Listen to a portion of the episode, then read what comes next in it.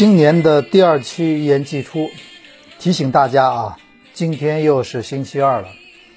这一个星期时间呢，确实对我来说过得比较快啊。呃，过去一个星期，我们都知道，咱们经历了一个比较冷的这么一个冬天。确实，过去这七天，呃，上海有些地方特别冷啊。之前的节目里我们也聊到了这个。好在今天，我看到窗外。呃，太阳比较好，同时呢，这气温也上来了，不像之前那么冷了。呃，咱们说这个之前啊，我们在回顾二零二零年的时候，我们一直觉得好像，哎，终于把这一页翻过去了，大家觉得如释重负。但是呢，新年呢，永远是一个呃，就是人们有一个美好的愿望啊，就是希望这个日历翻过去之后呢，一切能够像这个电脑这个系统一样重装。哎，感觉歘一下，这个咱们因为电脑呢、手机呢啊，这个给人一种错觉，就觉得什么东西都可以呃就删，轻易的就是重新开始，是吧？哎，这个照片满了，歘删掉，哎，谁跟那个前跟那个聊天记录跟前一段结束了，啪，聊天记录全删掉，重新开始了，这其实错觉。时间是这样的，人人这个一年一年一年，它是是呃一很多东西会有惯性的，所以我们现在一看二零二一年，现在看来，其实很多东西是二零二零年的延续，是不是？所以你看过去的一个星期，才一个星期，每天呃一看到网上新闻，还是有很多让人觉得呃瞠目结舌的事情。其中有两个事情，我可以跟你们分享一下。跟体育呢，当然足球咱们待会儿会聊。这名字，这这今年这个冬天，这个中国足球就跟名字较上劲儿了，啊，跟名字杠上了。咱们就是名字，来回就新闻就是名字啊。我倒想说一个什么呢？两个事儿，一个是我们身边的事儿。我们就是前天嘛，昨天上海这法院做出了一审判决，就有两个。呃呃，二十年前的一个凶杀案做出了一个一审判决，应该应该一个是死刑立即执行，一个是死缓，好像是啊。具体呢，你们可以去看新闻去。因为这个案子当时我一看，哎，昨天我一看新闻，我想和大家为什么聊一聊呢？因为这个案子其实之前呢，在在在当时被事东窗事发的时候呢，就成为上海的一个热门新闻。什么意思呢？就上海浦东有一条街道，那个商铺拆这个违章建筑，你知道吧？就好像两年前吧，什么时候？然后拆的时候呢，忽然发现两个房子之间有夹层，你觉得是神奇吧？然后发现夹层，然后一拆掉后，发现这个夹层里面居然有两具尸体。啊，这个新闻当时大家特别轰动啊。然后呢，就说呃，就很，但是很快就破案了。然后昨天这个前天这个宣判就是这个案子。什么意思呢？就是当年一九九八年啊，你看二十年前到今今年已经二十二年前了。然后这两个中介呢，当时呢就说，呃，看到两个孤，就是等于是就是也是可能没有孩子或者什么是社会关系也比较简单那种，他们就动了歹念了。这两个人两老年人是来卖房子的，这个中介呢就动了歹念了，把这两个孤老就杀了。然后把他们的房款呢，其中一共就当时房子不像现在嘛，九八年房子没有现在这么值钱，八万块钱，就好像就是不到十不到十万块，然后就给据为己有了，把两个老人呢就就是杀了，然后藏在这个墙壁中间，这个秘密居然就这么保守了将近二十年，然后终于在二零一八年的时候，随着这个拆拆这个房子拆违建，一下个东窗事，一下就就是。呃，就是被那个大白于天下，你知道吧？但是为什么很快就破了案了啊？我听说了这么一个一个一个朋友给我给给我讲了这么一个事儿，所以很多啊，大家知道吧？很多做呃，我我也身边有很多朋友，我这朋友各种因为因因为足球的缘故嘛，因为喜欢足球的各行各业都有，所以也就是因为这个就交了很多朋友。我有个朋友就是有好几个朋友也都是那个，比如说从事一些公安工作的。刑警了，包括是各种警察，他们也跟我聊，他们说他们其实有时候破的案子多了，他们真的挺相信这个天网恢恢的，你知道吧？就说我听说这个有一个，就是那两个为什么那么快就锁定了这个犯罪嫌疑人呢？就是在这两个老年人的有某一个人吧，好像衣服口袋里不是二十年前的尸体嘛，都已经干尸了嘛，然后不知道有什么线索，因为二十年后二十年发生了太多的事情了，你想象一下，二十年发了太发生了太多的事情了，这个地方，呃，然后呢，在这口袋里面就说找到一张名片，哎，这口袋里面他这个尸体的衣服上找到一个名片，这张名片就是当年那个中介的名片，所以你看到这个细节，你不觉得真真的就是？就算这么多年，让这两个就是作恶之人，确实啊，你有些有些人可能觉得让他们两个又在世上多活了这么二十多年，二十年。但是不管怎么说，你看，而且咱们当时这个案子还有个争议什么，你知道吗？就那个辩那个犯罪嫌疑人的律师也说了，说咱们国家的法律追诉期是好像很多案子是二十年，说这个事情好像满了。但是呢，正好什么呢？就是咱们过公诉人、检察院这方发现什么呢？就这两个人其中有一个呢，好像后来又做了个诈骗罪。好了，让你这个一加上以后，好像这个这个所谓的二十年追诉期正好，哎，就就就不会说超过了，他们还是要负法律责任的，所以就有了前一天、昨天这个就是宣判，就是一个一个应该是死刑，一个死缓。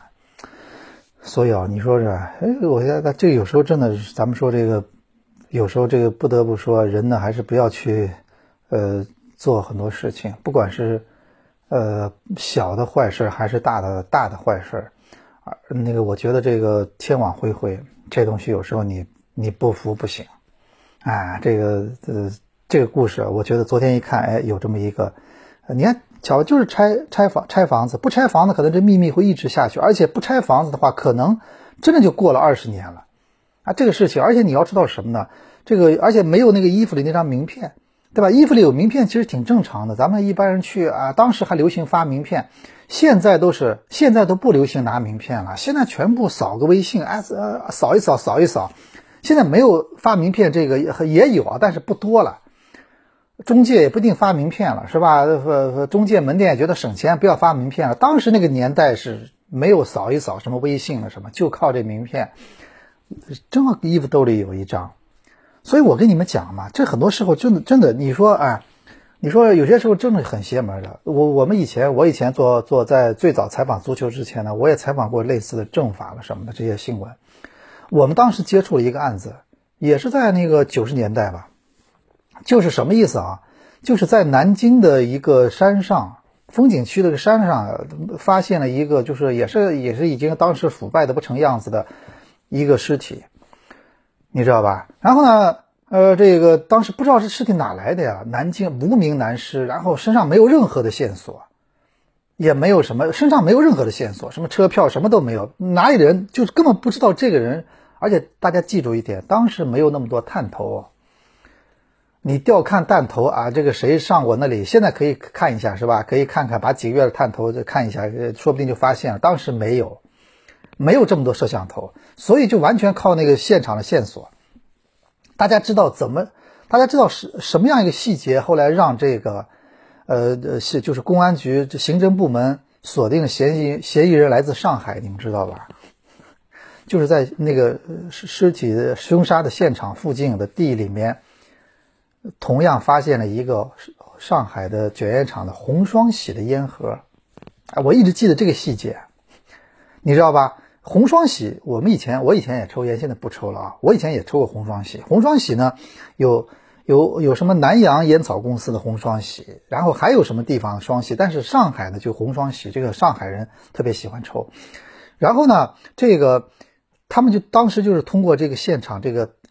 比对了一下，觉得这个烟盒跟这尸体埋的时间是差不多的，然后得出结论呢，因为他们觉得这个上海红双喜就是上海人抽的比较多，这是概率学问题，也有外地朋友会抽，但是一般的这咱们说讲概率啊，概率就是这么回事儿。然后就通过这个红双喜的烟盒分析出可能来自上海这个案子，然后就把调查方向就聚焦到上海了。后来发现什么呢？上海有一个失踪人口，你知道吗？然后呢？呃，失踪人口里面比对，哎，有一个比较像。后来案子破了，你知道怎么回事吧？就是一个老爷子有两个儿子，这大儿子是这这个，反正有一个儿子特别懂事，特别听话，特别有出息；另外一个儿子就是个败家子，天天外面做坏事、惹事儿，各种恶习。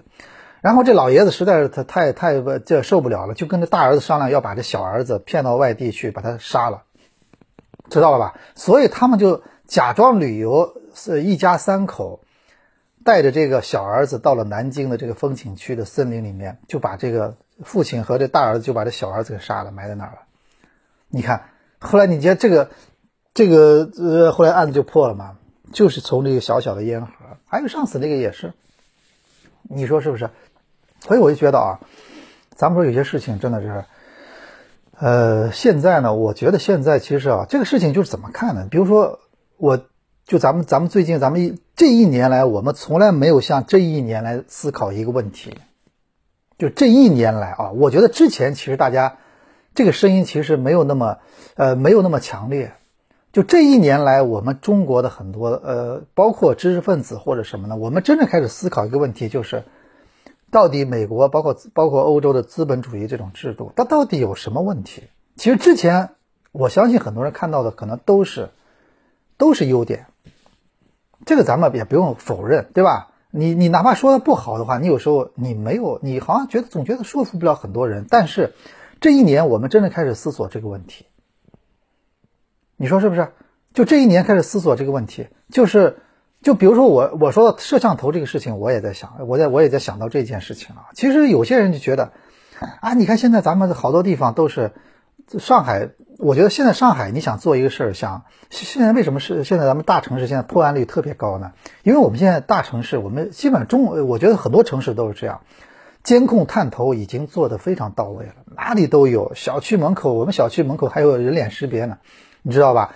所有东西，呃，那个都有，基本上很少有死角了。基本上一个人都能都能通过，哎，这个都能探头，这太重要了。因为首先它是证据嘛，它能发现线索。第二个，它其实是可以构成证据的，是不是？然后很多人也也有也有些人说了，说啊，我要隐私，我要我要自由，对吧？你凭什么那个，哎，到处监控什么的？这其实呃不有有些人谈论过这个问题。但是说实话，如果你每天你想你是想做守法公民。你就是想老老实实上班，然后的这，然后的辅导孩，然后养孩子，然后把孩子长大，然后挣钱。你又要想做个守法公民的话，其实你对这件事情你是接受的。我就这么说了，对不对？你为什么接受的？因为你觉得我需要的是安全感。这个虽然可能会，咱们说探头到处有，可能是有点这个有些，比如说，甚至包括咱们说这个行这个很多行踪什么，但是我觉得啊。首先，你你你不是要做坏事那样的人，你你你是觉得有安全感的，对吧？你说是吧？就像我们这次这个疫情一样，咱们为什么中国很多老百姓，包括我们也是非常配合很多这种呃疫情的防控措施呢？包括隔离，包括很多行踪的这个没到处是那个呃这个行踪，就是这个过过去的很多天到过的地方什么的，这其实你要严格的说，在在很多地方他居然觉得算隐私，但为什么我们能接受呢？因为我们觉得这是给我们一种安全感，就是让大家啊可以，可以可以自由出去呼吸，不用担心染上病，是不是？不用不用担心那个染上这个新冠肺炎，所以我们能理解这件事情，对吧？啊，那那你那你看这个不不也是嘛？所以这两年我刚说的那个案子啊，现在这个命案在中国这个，我觉得这个变成呃很难破的案子，这个已经越来越少了，基本上。这种这种大案、凶杀案，这基本上都能破。为什么呢？因为现在咱们这个所有的这个，一个是刑侦手段，各种 DNA 分析手段；第二个，这个所所所有的摄像头了什么这些东西，你要想完全躲过这些东西，要想完成一个作作作作案呢，也不是那么容易的，对吧？所以我就觉得这次也是一样嘛。你看国外现在很多人，咱们很多人在谈论的特朗普的事情。特朗普这一个礼拜，我们待会儿会聊一聊啊。就是我在美国一些朋友就跟我们讲。你现你现在去问你，你要是身边认识美国朋友、中国人在美国的朋友，你问他们去，他们其实觉得很多美国人他骨子里就跟特朗普一样，他就是不要不要戴口罩，哪怕他是中国人的这个父母是在呃，咱们说在在那个是在中国长大的，现在美国很多二代就是那种呃那美国的小小孩年轻人，他们现在也是有时候满不在乎的，你知道吧？然后你你说让他们去让回到国内这样去，他们肯定嗯不一定配合，是不是？哎，所以我这这一年呢，我们真的是开始思考这种这种呃，而且我是觉得什么呢？有时候其实有些有些不好的东西啊，大家现在不要不要没看到，你知道吗？你你比如说啊，我们就说我们年初，我们当时去年年初武汉的时候，我们当时打开新浪微博上，很多呃个体在求助，你还记得吗？你们还记得吧？当时很多一些也，其实现在想的很多，跟美国相比，那就是真的是，至少不是。美国现在都什么数字了？都死了三十几万了吧？得病的都两千两千多万了吧？就感染的患者，你不要觉得好像马路上怎么样，你去医院里看这种情况，其实很多医生就立刻能判断出一个一个情况，就是他们的医院的 ICU 已经基本崩溃了。你你你明白意思吗？因为这么多人，你想想医院的 ICU，国外的医院不像咱们国内啊。国外的很多医院，去过国外的朋友，待过国外的朋友都知道，国外的很多医院，你公立医院啊，你看个什么病的话，你都得预约的，你知道吧？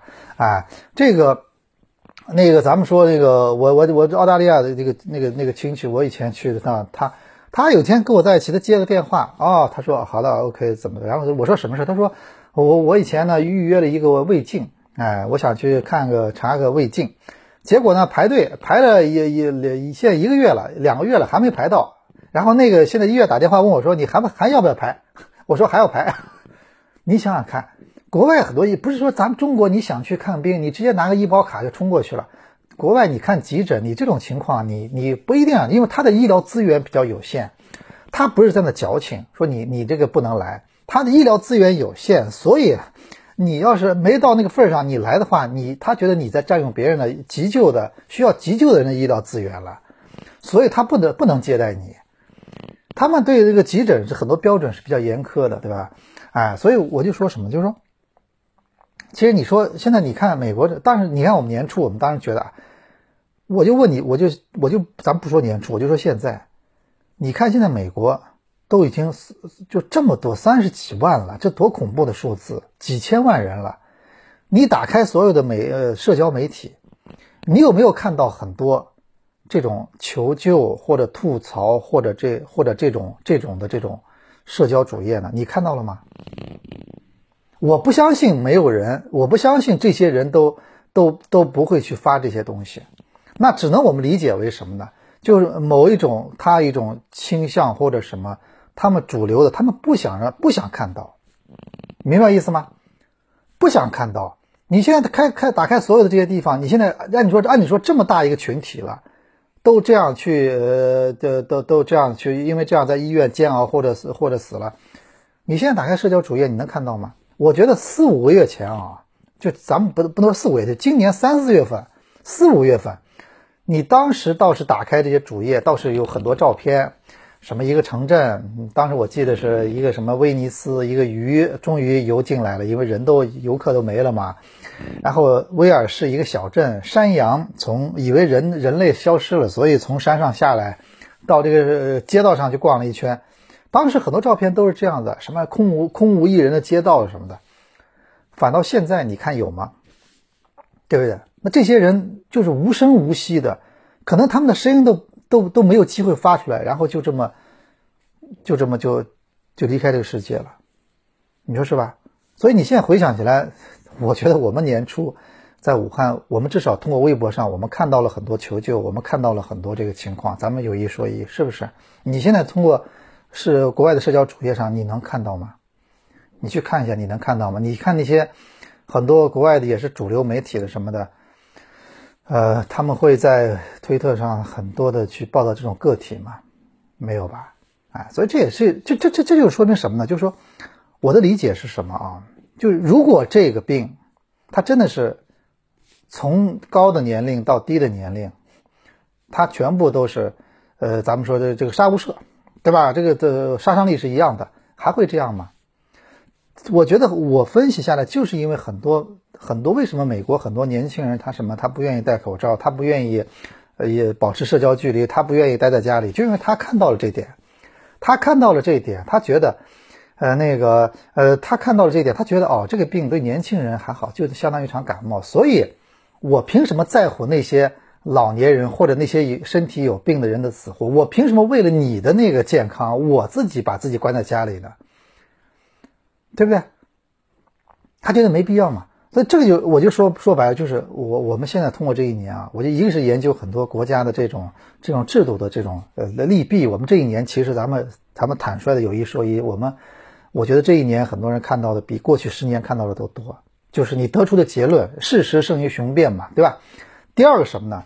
就是咱们说这过去这一年，我们看到的这个人性的恶，这也是我觉得超过过去的很多年。你你你你不觉得吗？对不对？当然有人性的光辉，很多医生，全世界的医生现在都，尤其国外，现在我中国的医生现在好在现在缓过来了，中国的医生现在已经呃结束了这个压力最大的时候。当然，现在大连和石家庄的这些防疫的人员也很辛苦。总体来说，我们在武汉当时那个已经控制住了，我们已经过去几个月了，我们现在已经恢复常态了。国外的医生，你觉得他们现在能，他们现在这个心理上的折磨能结束吗？嗯，我那我不是之前也是节目连线过一个朋友嘛，就是那个上海第一批去武汉那医疗队的医生，新华医院的我一朋友，球迷朋友，第一批去的，第一天大年三十晚上去的，在那金银潭医院，他就给我讲了，七十多天下来啊，人确实也是需要一种，呃，如果长期的处于高强度的这种，每天面对的很多病人，这种生和死了什么的。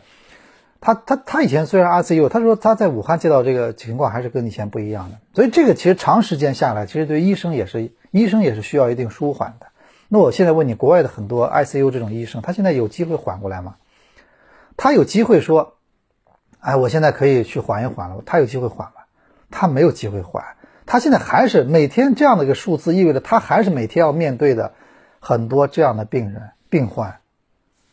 你说是吗？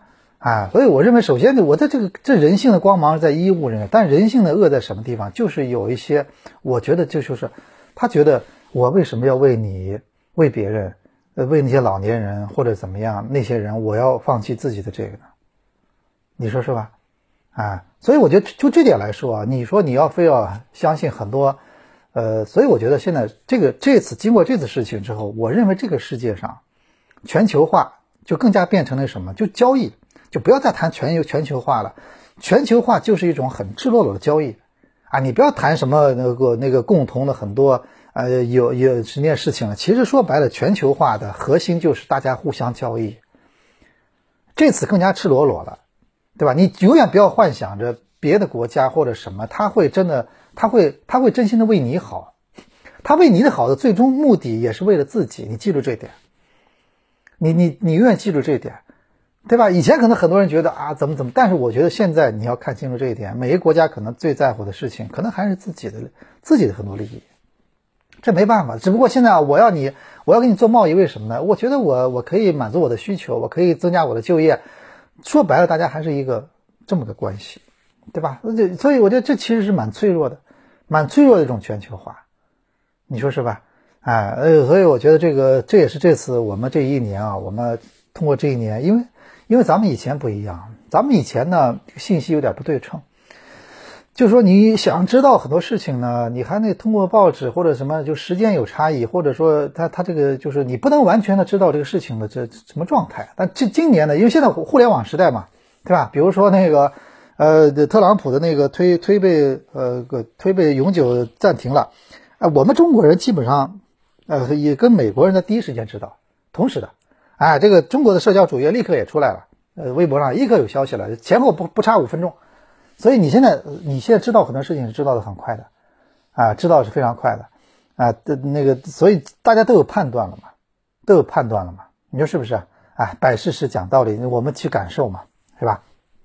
所以我觉得这一年啊，还是让我们有很多的呃感感慨，而且这个二零二二零二一年，你比如说我举例子，这其实是挺正常一件事情。我们通过这一年，我们就发现这个世界上每个地方的人，其实想法他有些共共性，有些共情的地方。同样喜欢一件事情，同样喜欢，呃，全世界男的都喜欢好看的姑娘，全世界女孩子都喜欢漂亮的衣服和帅哥，啊，这个是共情的，咱们不要否认。足球也是世界第一运动，那么多人都喜欢，是不是？啊啊，那个大家全世界任何地方的人，基本上都要建立家庭。对吧？那这这那百分之超过一半的人还是要要建立家庭生孩子嘛？但是有些观点它就是不一样，对吧？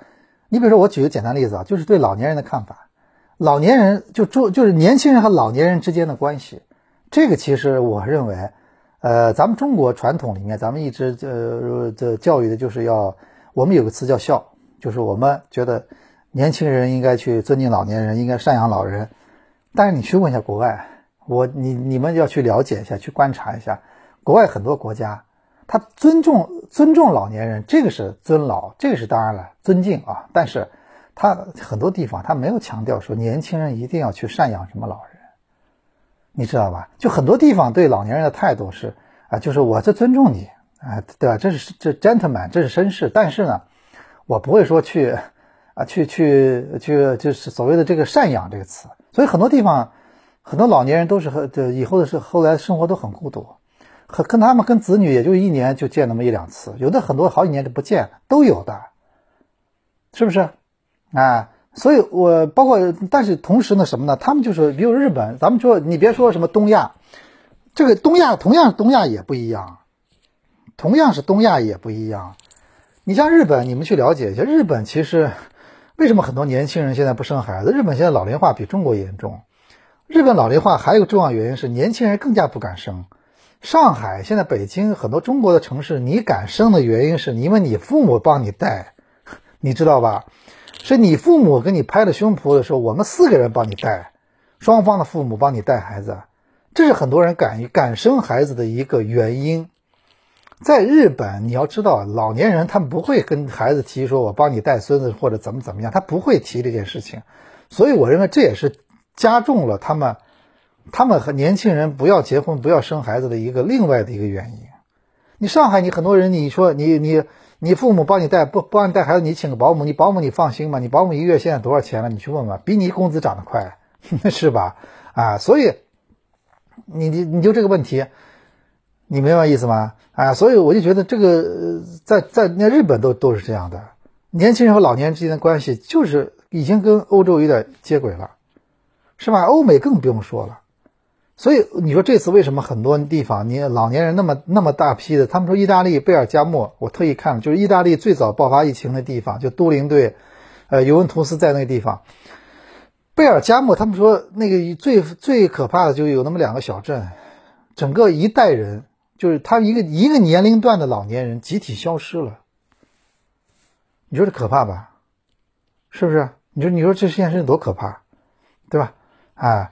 这咱咱们在咱们这次不管怎么说，我们那个在中国，我们觉得在这次过程中，我们对年轻人和老年人救护没有本质的区别，是不是？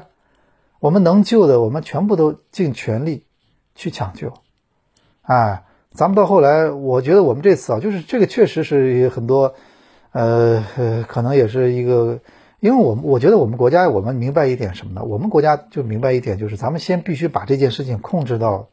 很多人当时不理解，说：“哎，你中国为什么要当时控制的那么严严格？为什么要把病毒赶尽杀绝的状态？”其实你看啊，在去年三四月份的时候还是有争议的，还是有人有些人相信这个所谓的这个群体免疫，然后就相信这些东西。但中国当时很坚决，我把它彻底要要要要要要要要把它控制住，把它把它那个弄到个位数。然后后来我们其实尝到了，我们其实后来是确实，我们把这件事情确实控制到个位数之后啊。控制也不是个位数，后来其实还是零星有输入病例，没办法。我们控制到一个很小的范围之后，咱们确实生活很多东西可以展开了。你可以外面餐饮餐饮业活了，商店活了，很多地方就开始有人了，人气大家开始又花钱了，开始又挣钱了，而且工厂开工了，这个非常重要啊。我们后来复工的非常是是复工的非常好，然后，所以我们后来第四、第三四季度其实咱们的外贸，因为为什么呢？国外当时现在很多地方现在它没法复工啊，所以它又需要产品，它还得进口中国的。所以我们为什么三四月份很多贸易又开始好了呢？也就这个原因，你你说是不是？哎，哎，我就觉得啊，咱们这个，呃，这个的确呢，我觉得这一年来，我我倒不是说怎么样，这个我们都要去思考这些问题。的确，嗯，有时候就是就像一对情侣一样，不遇到事情是看不清对方的本质的。这句话你们去感受一下，他们说夫妻本是同林鸟，大难临头各自飞，你知道吧？就说你说你说不遇到事情的话，这对情侣或者朋友，呃那个就是夫妻，看上去都都是挺好的。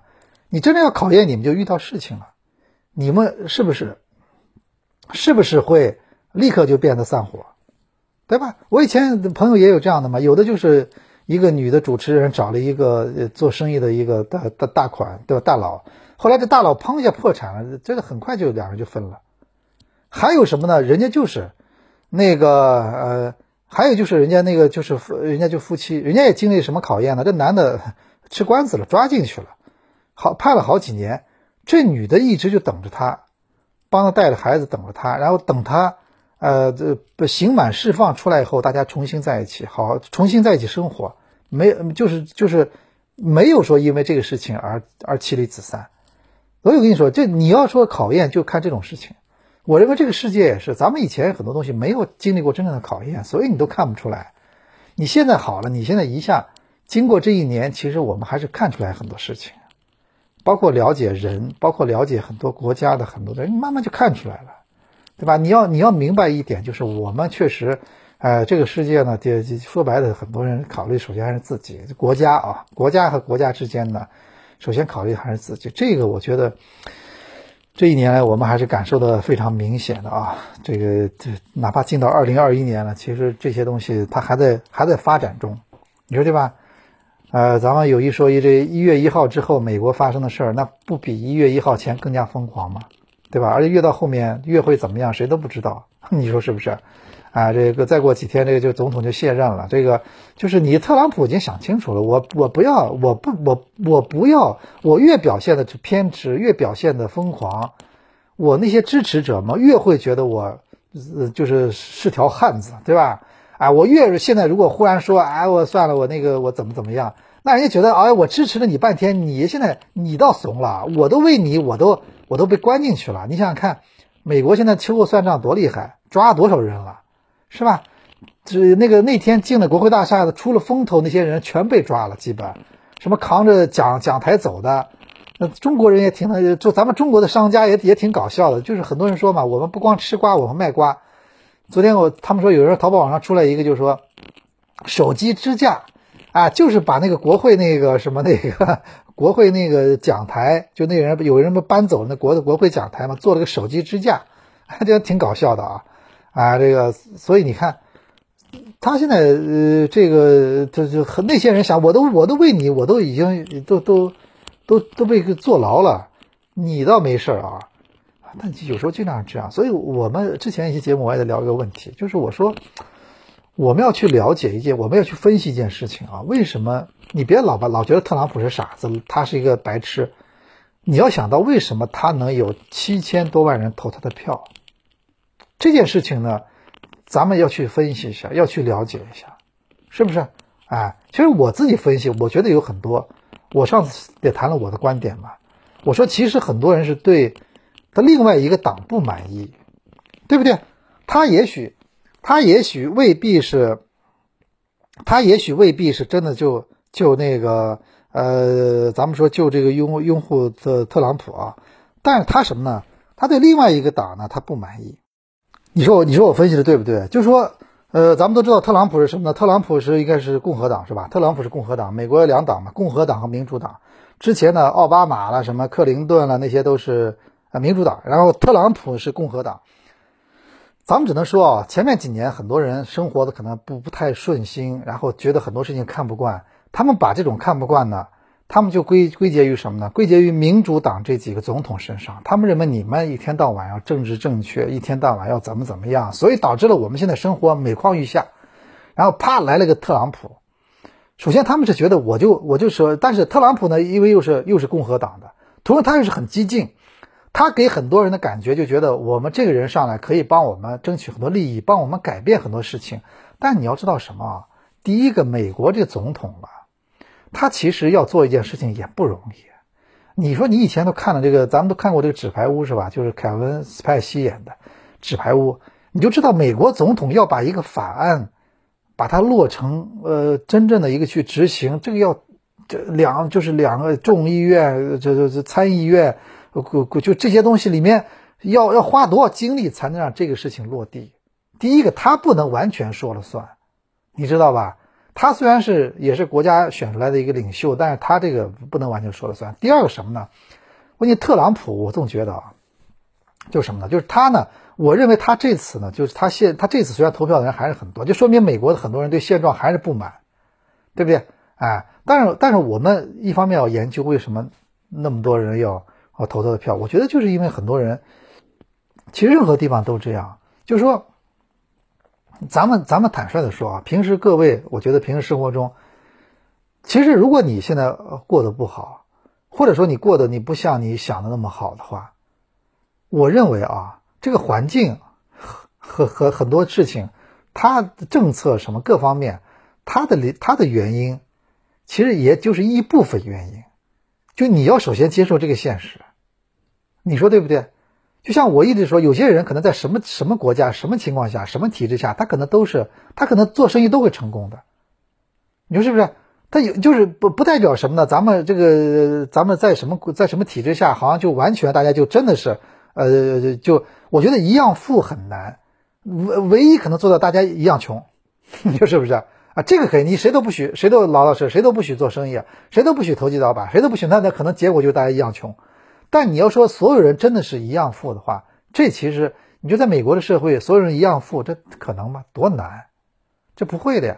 但可能很多人就会把这个嘛，就我们身边有很多这样朋友，他就不要，他就把所有的，他就把主要理由，他不会所觉得，哎，是我是不是我是不是当时读书没读好？哎，我是不是？他把所有归结是什么？第一个，我我我没有个一个一个当一个当什么有我我没有一个有权或者有钱的爹，对吧？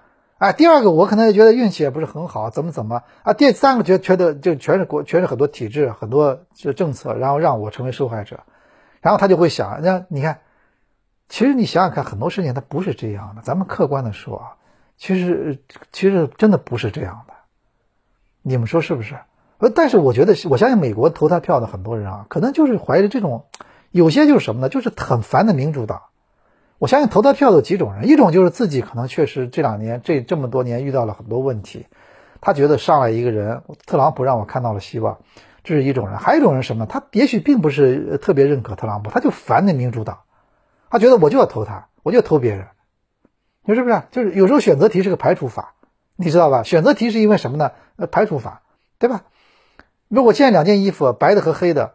我本来其实想想穿别的颜色，我可能本来想穿的蓝的出出出去，但是没有蓝的给我选，只有白的和黑的。我也想白的出去，我吃个饭溅一粒汤溅在身上，我这件衣服上面一个汤点子，我今天一天都不爽，哎，我只能穿黑的。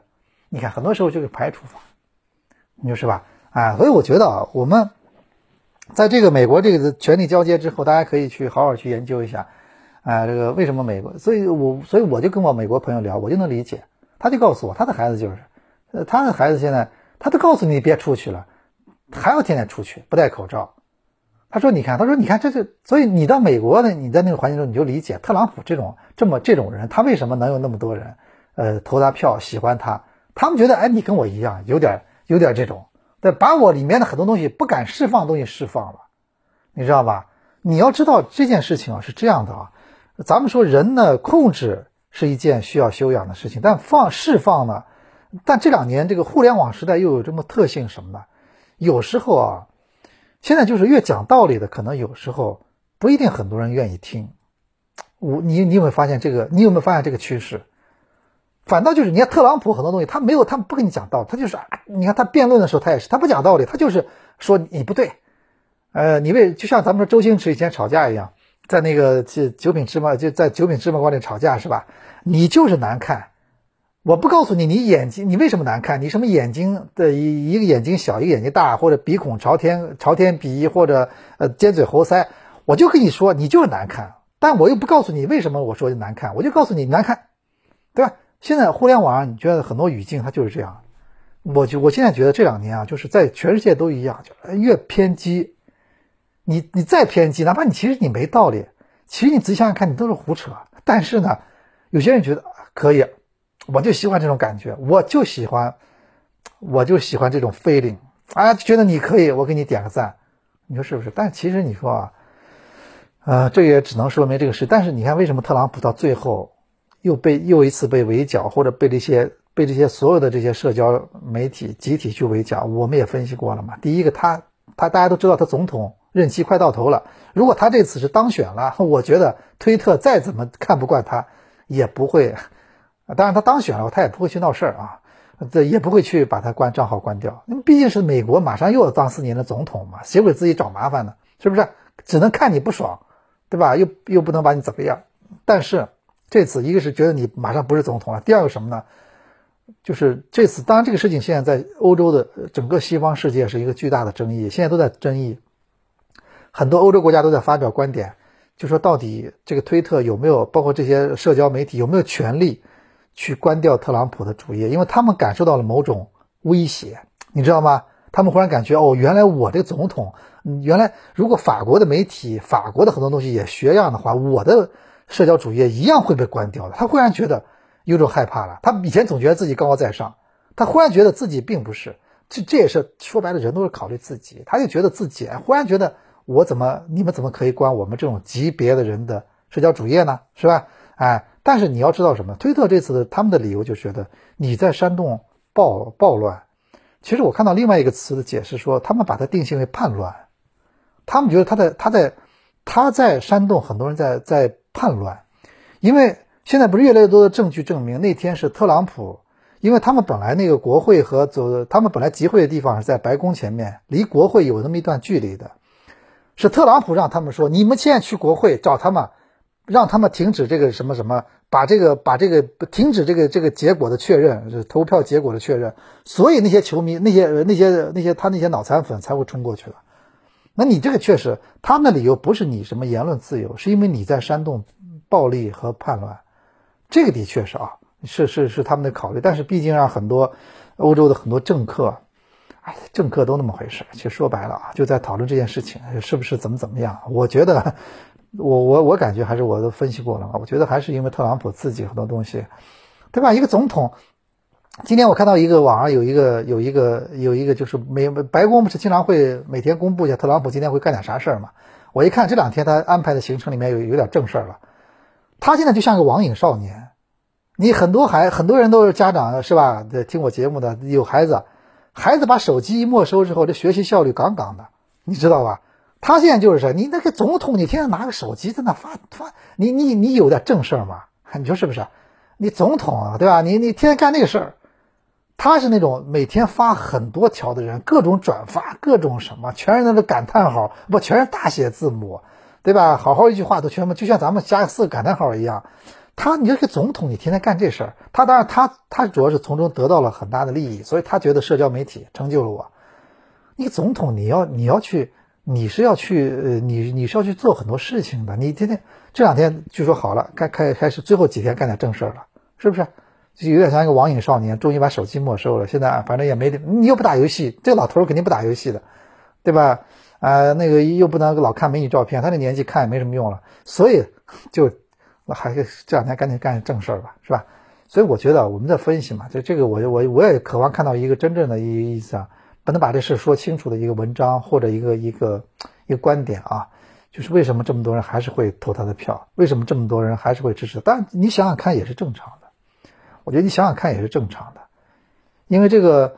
呃，这个的确是如此的。这个因为确实有时候就是这样，所以这可能也是这个美国这个制度啊，他们可能也在讨论嘛，对吧？他就他那我相信这次之后也会给民主党一个呃一个很大的提醒，就告诉你你们必须要很多事情必须要要考虑到怎么做的怎么做，对吧？哎，否则的话，第二个特朗普还是会出现的。你说是不是？而且你说实话啊，我就说实话，这几年你看民主党出过一些像样的，能像特朗普那样有号召力的人吗？对吧？那特朗普，你看，毕竟他还是有点这种气场的这种号召力。你看那个拜登，这老头子，呃，这个确实，这个确实啊，这个也是，呃，还有之前的希拉里，你说实话，这都是你你你这都构不成威胁？就像一个球队在联赛里面，他他可能不一定做到最好，但别人没有跟他旗鼓相当呀。你说是不是？你像以前有些时候那总统，美国那总统，你像这个，我们说这个什么这个像，呃，像里根这样的总统，对吧？那他至少让人感觉是真的是有点这种领袖的气质啊，啊，这个这状态了什么这些，哎，这毕竟我觉得，这这赶紧民主党在未来几年内培养一个人出来，哪怕像奥巴马这样的人，他也是个，也是一个，也是个事儿啊。当然，我觉得美国这国家呢，现在越来越，我觉得这次啊，今年这一次完了，我的确是，我就觉得这个咱们说这种，我确实要打个问号了。你比如说，我举个例子，那中国毕竟咱们现在是一个禁枪的国家，对吧？你美国前两天我看，昨天有个新闻，又看的人比较比较心碎。一个我们中国的一个真的高材生，在美国芝加哥读到博士的一个研究生，这个人的背景什么的，他们的很多人都分析说，这个留学生如果回国的话，他的背景，他很可能就进入这种很高级的这种咱们国家甚至国家级这个级别政策的这种咨询机构了。他确实这一路这个教育背景特别好，一个戴眼镜的一个中国留学生，在那个门口被一个黑人的枪手，就是随机性的。然后一枪在他的车里就把他打死了，对吧？这个人后来自己也被就几个小时之后被警察打死了。我就说一句话，就是你说中国现在毕毕竟毕竟禁枪，而且我坦率的说，我认为在上海这样的城市，别的城市也一样。如果忽然有这么个事情，他这个事情能在街上晃两个三个小时，我真的觉得都很神奇了。在咱们国内这种幺幺零的响应速度，我觉得他基本上有什么事以后，基本上他十分钟后。半个小时里面，他就肯定就就不就就被包围了，对不对？我觉得这个这个我们有一说一啊。你说我我们有我们前前两那个前两年我也去过一次美国，我当时出差去过美国，我们同事也在美国，对吧？在买了个快餐，啪一下往桌子上一放，然后对面一个一个美国一个老黑就直接坐他对面了，说你把你这个东西给我吃。我那个同学，我那朋友，我那同事也挺壮的，他后来想了想还是给了。他说我不知道他到底。是是是，衣服里面藏着什么？他藏了一把枪呢？我们不知道，在中国我们知道没这可能性啊。他他那说不定真的有啊，那么多人有枪啊，对不对？你哪他你你怎么知道他哪天就不正常了？你说是不是？所以我就觉得啊，咱们有一说一啊，真的，我觉得，呃，各有利弊。但是我觉得，其实安全感这件事情呢。这一年，我觉得至少我们感觉，我们这儿我们还是有些安全感的啊。我觉得幸福感的第一前提呢，应该是安全感，因为嗯，就看你对你对这个你对个人自由到底，你到你到底对自由的要求是有多么就是大的自由了？你到底想干什么？你说是不是？你说对吧？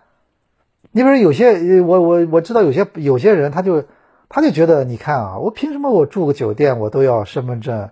我干嘛？我凭什么我到一一些地方？他的目的，他因为老想他，比如说我举的有人，他天天想去跟，他本来结了婚，他想天天去想跟人开房去，他就认为每次我去开房的时候，我和对方的身份证都要，这就是一个，这这凭什么？你要知道我隐私，我来花钱开个房，你管你管我，而且凭什么我我要我要付现金也可以啊，对不对？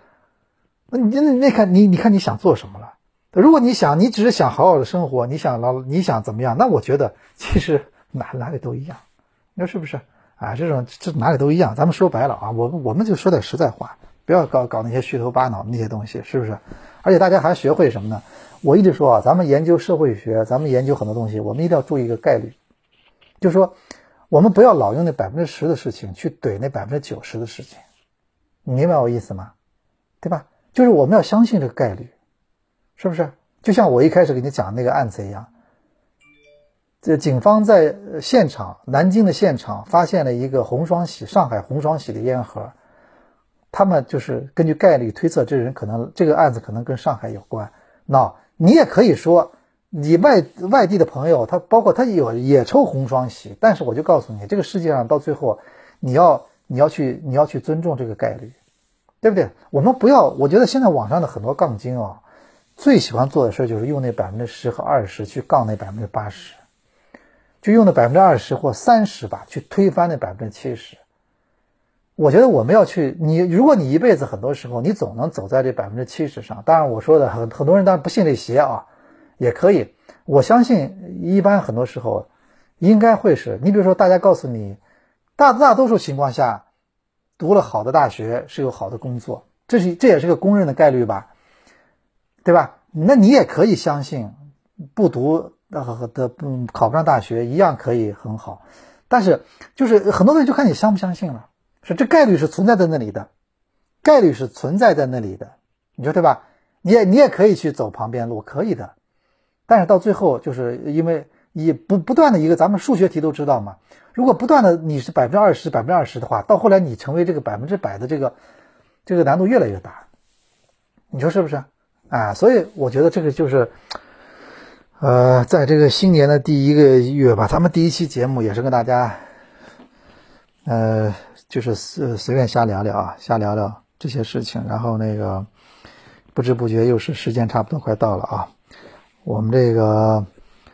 呃，这个下礼拜啊，咱们下礼拜，咱们现在可以倒计时春节，春节还有一个月啊，差不多有一个月啊。这个今年春节好像现在感觉大家都提倡在家过年，到时候我们看吧。这一年确实大家也憋坏了啊，就是呃，可能很多朋友还是想利用春节的假期出去旅游一下，但是到时候我们要看疫情啊，到底会发展到什么程度。然后以上就是咱们这个呃本期节目的。呃，这个本期一言既出的差不多这些内容就到这里了啊，咱们到时候呃下个礼拜我们到时候的同一时间我们再见。